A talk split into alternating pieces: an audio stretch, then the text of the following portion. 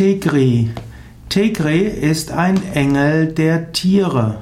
Tegri gilt als Engel, der die Aufsicht hat über die wilden Tiere. Tegri hat also die Kraft, sich ja, die Tiere zu beschützen. Tegre hat auch die Kraft, wilde Tiere zu harmonisieren. Es gibt manchmal die, den Engel Tegre, von dem es heißt, dass er Menschen beschützt, wenn sie in der Gegenwart von wilden Tieren sind. Tegre wird aber auch manchmal genannt als ein Engel, der sich darum kümmert, dass die wilden Tiere nicht ausgerottet werden. Tegre, also auch ein guter Hirte für die Tiere.